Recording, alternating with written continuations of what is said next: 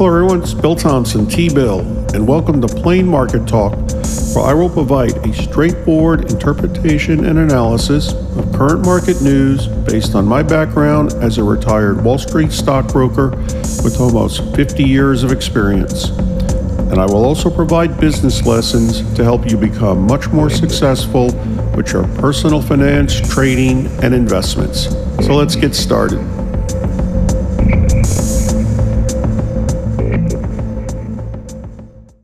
Hey everyone, it's Bill Thompson, T-Bill, looking to Plain Market Talk. Today is Thursday, June 1st, 2023. Okay, it's 11:16 in the morning Eastern Time. Markets are relatively flat. We've got the Dow Jones Industrial Average up 0.26%, S&P 500 up 0.60%, and the Nasdaq Composite up 0.76%. Yeah, market's getting some mixed news. Had some negative news as far as the recent labor reports. Talk about that in a second. But on a positive note, it does look like Congress has worked a deal out to raise the debt ceiling and avoid government default. Government looks like has enough money to keep paying its bills until June 5th. Uh, that'll be next Monday. However, it does look like uh, the debt ceiling is going to be raised. Uh, it's already passed through the House of Representatives. The Senate is looking to work on it as early as today, or at least pass it over the next couple of days. Uh, you know, I talked about this on previous sessions. You know, this the government has a self-imposed deadline how much money it can borrow. Begins to reach that limit. The media talks all about government's going to default on its debt, just all kinds of things, and then it gets worked out. As I've said on previous sessions, both sides make very strong statements, partly for their electorate towards the next election and then they ultimately work a deal out. So it looks like that's what's happened. The debt ceiling would be raised for two years until 2025. Both parties seem to want that. It gets them through the next election. Okay, we got that. Uh, yeah, as far as the labor report, basically we have a report showing that uh, we have a lot stronger a job labor market than the market's anticipated. So why would that be a negative? Well, we'll talk about that in a second. Um, basically, the labor report that came out yesterday, it was for the month of uh, April. Uh, it was expected that the number of open jobs here in the United States would be 9.75 million. Came in at 10.1 million. So 10.1 open uh, unfilled jobs here in the United States right now. That that is near the record. The record was hit a few months ago at a little over 11 million. Anyway, it says for every one person looking for a job, there's 1.77 jobs. So that's a positive, obviously, for people, you know, looking for jobs and stuff. So why would the market look at that as a negative? Well, the fear is that with a stronger than expected labor market, the Federal Reserve may continue to raise interest rates, try to slow the economy down. As I've talked about in the past, for many companies, a labor is their biggest is its biggest expense. When we have a labor shortage, companies have to raise wages to attract workers, and then companies pass the uh, higher cost on and form of higher prices, it's inflation.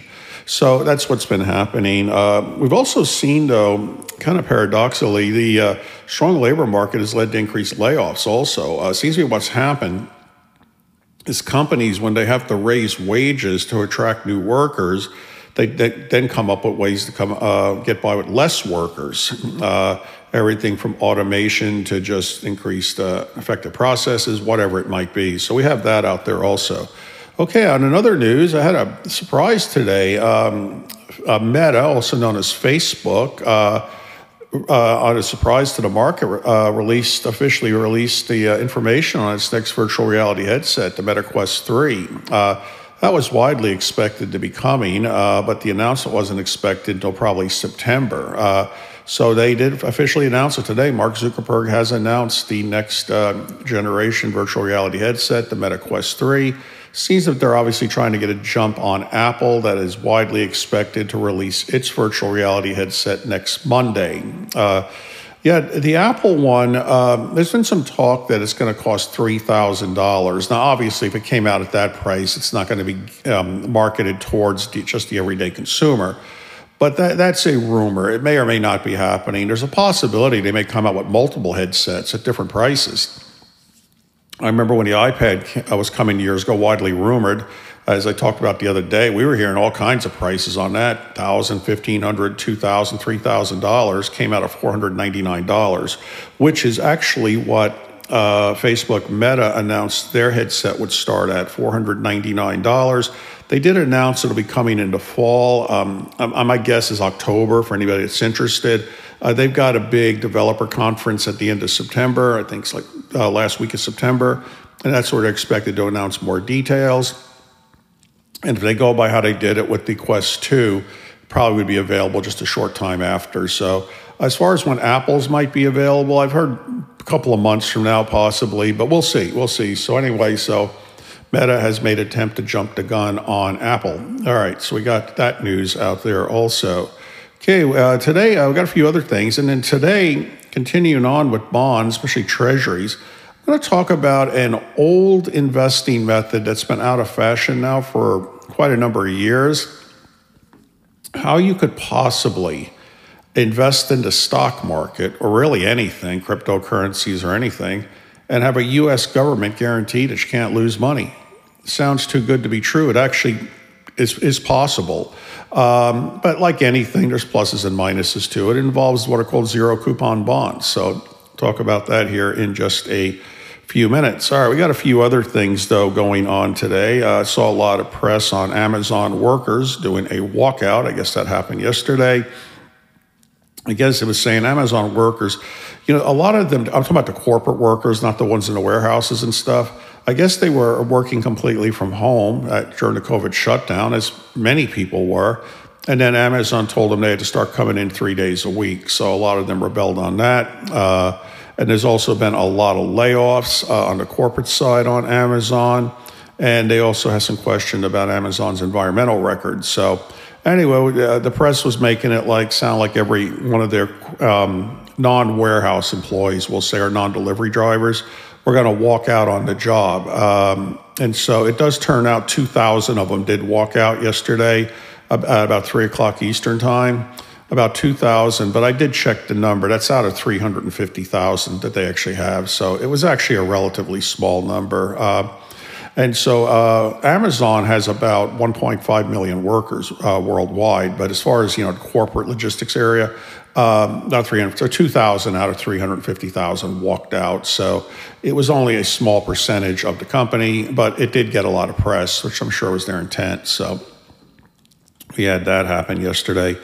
Okay, a few other things here, and then we'll talk about that somewhat magical invest in the market with a government guarantee you can't lose money. All right.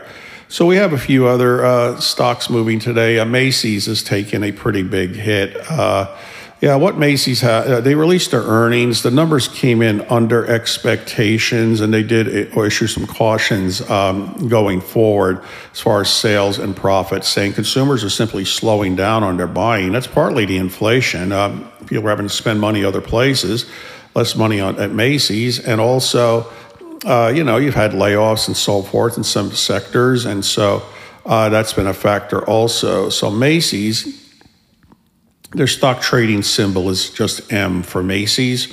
Uh, let's see.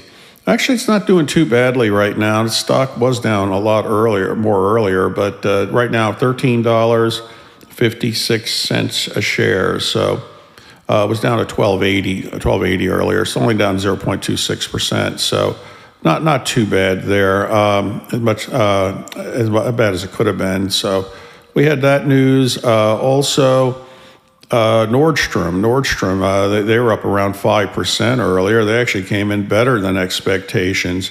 Uh, right now, they are at uh, their JWN is their symbol. Joseph William Nancy or JW Nordstrom they're actually up now about 4%, $15.88. So uh, they, they go after a, more, a little more high end market that's not as infect, affected by inflation as some retailers. So we had that news also. Uh, and let's see, what else did we have today? I think we had a couple others, and I'll talk about those zero coupon bonds. Uh, also in the news today, we had, uh, oh, yeah, that's one I want to talk about Chewy. Uh, they, they make the pet products. And their, their symbol is uh, CHWY for Chewy, Charlie, Henry, William, Yellow. That stock is up 24% right now, uh, much better than expected earnings. So that might be one to take a look at. Um, I guess people are buying a lot of pet products. And so Uh, they're at $36.47 a share, so up almost 24% today. So we had that news also. Okay, so let's talk about these zero coupon bonds. I'll just start out with the general stuff today, talk a little more about de- little detail next time. All right, here's the concept of how they work. Okay, so like I've talked about in the past, what, what in past sessions, what, what a bond is is a loan to a government or corporation. So today, let's just talk about treasuries for a second, since that's what I've been talking about. Usually, if you make a loan to the United States Treasury, say for a $1,000, uh, you get a two promises. You get a promise of when you'll get your money back, and you also how much interest you would get. Now, as I mentioned on previous sessions, the interest is called coup. They're called coupons uh, in the bond world because back in the old days, bonds when they were physical paper certificates, they had interest coupons that were attached to them on the designated date. You clipped it off, took it to a bank, they gave you a gold coin or whatever they would give you for the interest. All right. So, what a zero coupon bond is, is it pays no interest at all. Zero, zero coupon, zero interest. So, well, why would you buy that? Well, here's how they work. Basically, you buy it at a lower price and then you get more money back when it matures. So, uh, I'm going to use an example today of a 20 year Treasury zero coupon bond. Now, one thing to know about this, and again, I'm just talking about the general stuff today, they have a technical name. Uh, they're called strips, Treasury strips. They've had all these different names over the years. Um, but today they're called um, Treasury strips. And what strips actually stands for is um, what, it, what it actually stands for. I have to take a look. Separate trading, I'm trying to remember it now separate trading of registered interest and principal of securities. I, am actually proud that I memorized that like years ago. Separate trading of registered interest and principal of securities. Probably could have used a marketing, a branding person to come up with something better than that. But anyway, strips, S T R I P S. All right, so here's here's the basically. I'll give you a basic idea how it would work. I did look up what it would cost to buy a 20 year zero coupon bond from the Treasury that matures at $1,000 in 20 years. Uh, right now, it costs $465. Uh, that was the current price I just checked. All right. So, the way it would work, you simply buy it for $465, and in 20 years, you get $1,000 back. I mean, that's basically how it works. Now, so here's how this conceivably could work to have a government guarantee you wouldn't lose money. Okay, so let's say you have $1,000 that you're looking to invest of your money. Okay, so what you do is you take $465 of that and you buy a Treasury zero coupon bond. So you let's say you want to invest for 20 years for retirement or something, whatever. All right. So you know now you're going to get your $1,000 back. That's guaranteed from the US Treasury. Okay. You then take the other $535 and you put it in the stock market or cryptocurrencies or whatever you want to invest in. So, you know, hopefully what would happen then, uh, that $535, say you put it in a Standard & Poor's 500 index mutual fund. i have talked about those on previous sessions. I'll talk about that in more detail. It's a really good way to invest. You're basically investing in a broad a collection of stocks in the overall stock market.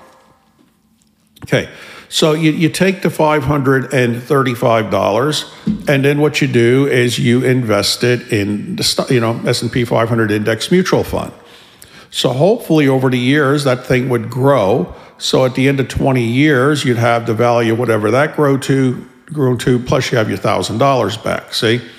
But in a worst case scenario, let's say every stock on the market went to zero Okay, well, you would do no worse than break even because you get your $1,000 back, see?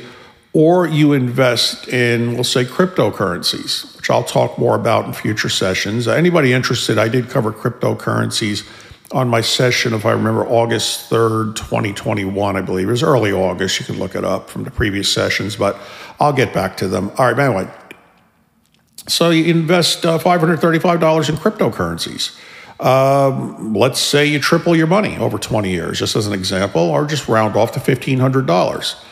Okay, you get your 1500 plus the 1000 back from the zero coupon bond. Now it's $2,500, see? But let's say for whatever reason cryptocurrencies go out of fashion, you lose all your money in it, you still break even. So anyway, so that that sounds like oh that's great. That's a really good way to do it. Um, like anything though, there's advantages and disadvantages to doing this. It's it's not a perfect investment. As I've said on previous sessions, nothing is, uh, or everybody would just do it. So, on the next session, I will talk more about advantages and disadvantages of using this strategy. Just quickly, so you know some disadvantages of, of zero coupon bonds. It ha- basically, even though you're paying four hundred sixty-five dollars, it matures at a thousand. You're not actually being paid interest each year, but it, you're taxed as if you are phantom interest, as it's called, and so you would be having to pay tax uh, on interest. You don't pay the tax all at the end, the $535 gain. You actually pay it for each year over the 20 years, implied interest. But if you got that in a retirement account, where you're not having to report the interest as it accumulates each year, then that would be fine.